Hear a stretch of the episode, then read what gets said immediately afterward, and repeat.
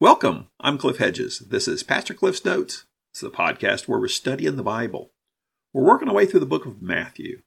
Today is episode 787, and we'll look at Matthew chapter 15, verses 21 to 28. Let's read our passage. When Jesus left there, he withdrew to the area of Tyre and Sidon.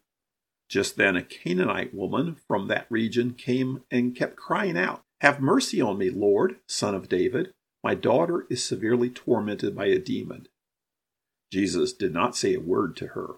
His disciples approached him and urged him, Send her away because she's crying out after us. He replied, I was sent only to the lost sheep of the house of Israel. But she came, knelt before him, and said, Lord, help me. He answered, It isn't right to take the children's bread and throw it to the dogs. Yes, Lord, she said, yet even the dogs eat the crumbs that fall from their master's table. Then Jesus replied to her, Woman, your faith is great. Let it be done for you as you want. And from that moment her daughter was healed. This is the Gospel according to Matthew. Matthew is writing this Gospel, this account of the ministry of Jesus, to convince people that Jesus is the Messiah.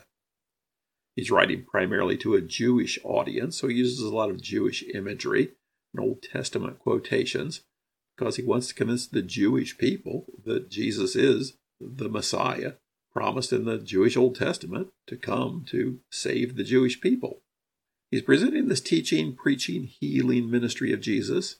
And we're in the section where he had fed the 5,000 on the northern shore of the Sea of Galilee. Then they crossed over to the Gennesaret area, and there was a lot of healings going on without any concern over ritual cleanliness. Then he has this interaction with the scribes and Pharisees from Jerusalem who challenged him about his disciples not washing their hands before eating. And it was all about ritual cleanliness. And Jesus challenged their whole understanding and following of the tradition of the elders. Then we pick it up in verse 21. When Jesus left there, he withdrew to the area of Tyre and Sidon. When Jesus left where? Well, there. The only place we have is the area of Gennesaret, which is just south of Capernaum. And we assume that's where he encountered the scribes and Pharisees from Jerusalem. So he probably left there. Now, specifically says he withdrew, meaning he got away from what was going on. There he's encountering these religious experts from Jerusalem. So I have to think he was getting away from them. When he went over to where he fed the 5,000, he was getting away from Herod, the ruler of Galilee. So here it's withdrew to get away from what's going on. Now, is he afraid of these guys? No, because he's going to purposely go to Jerusalem and go toe to toe with them in some really big ways, but he's not ready yet. Now is not the time. So he withdraws and he goes to the area of Tyre and Sidon. He goes to the area, not necessarily the cities. Tyre and Sidon are the primary cities in that area, but the area is Phoenicia. It's northwest of Galilee. It's a Gentile area. Now, he's encountered some Gentiles already, but this is not a few Gentiles in a mostly Jewish area. This is no Jews, entirely a Gentile area. He's, he encountered the Roman centurion in chapter 8.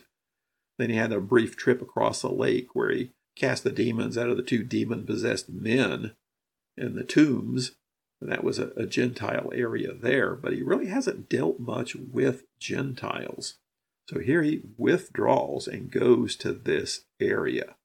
Verse 22. Just then, a Canaanite woman from that region came and kept crying out, Have mercy on me, Lord, son of David. My daughter is severely tormented by a demon. What's the scenario here? We're not really told. Sounds like they're just walking up the road toward the town, and this woman hears he's coming and runs out of the town and, and meets him on the road. But it says she's a Canaanite woman. Now, in Mark, his telling of this account, he says she was Greek, a Syrophoenician by birth. Phoenicia is where they are. So, specifically, she's from that area and specifically, she is a Gentile. Now, Matthew specifically uses the term Canaanite, and Canaanite's an Old Testament term.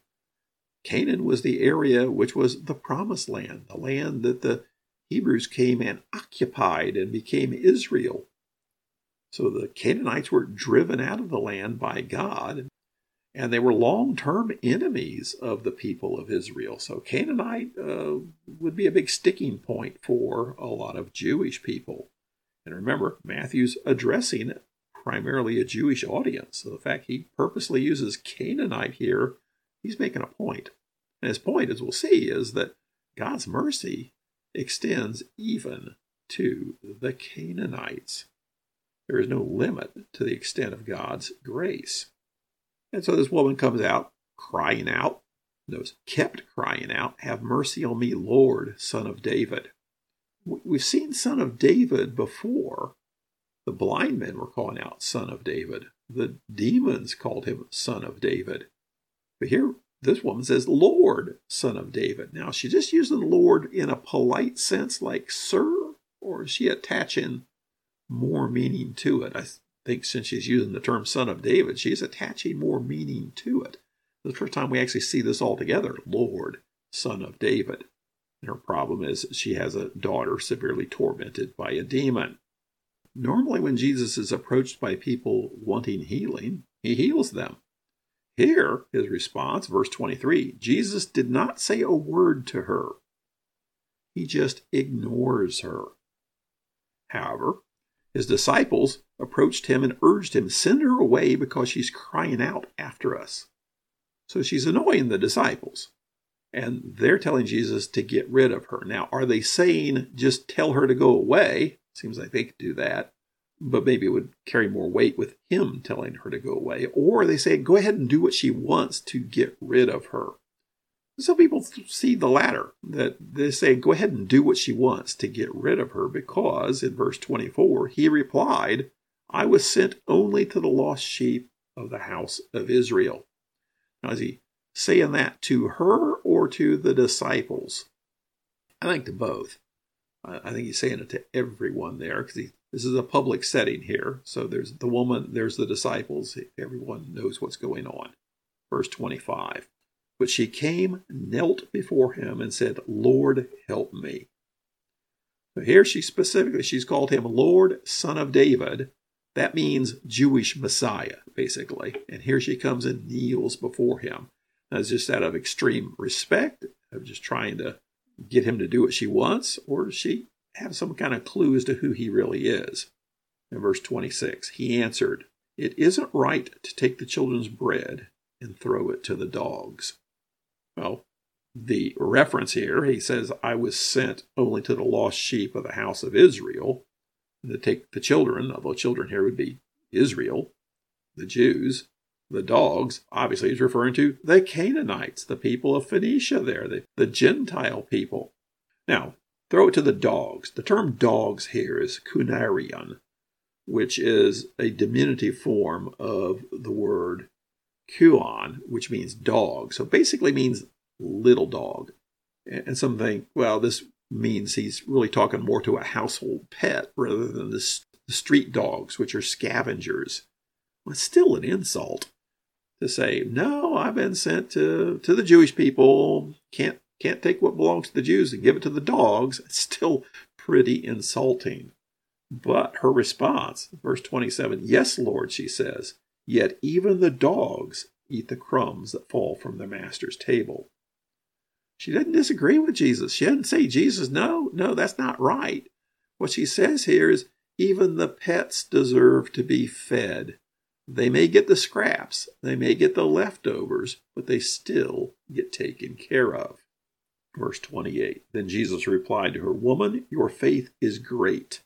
Let it be done for you as you want. It's the only place in Matthew where you see somebody's faith referred to as great. He commended the centurion's faith and said, I don't even see that kind of faith in the people of Israel. But here he says, Your faith is great. It's the only place we see that in Matthew.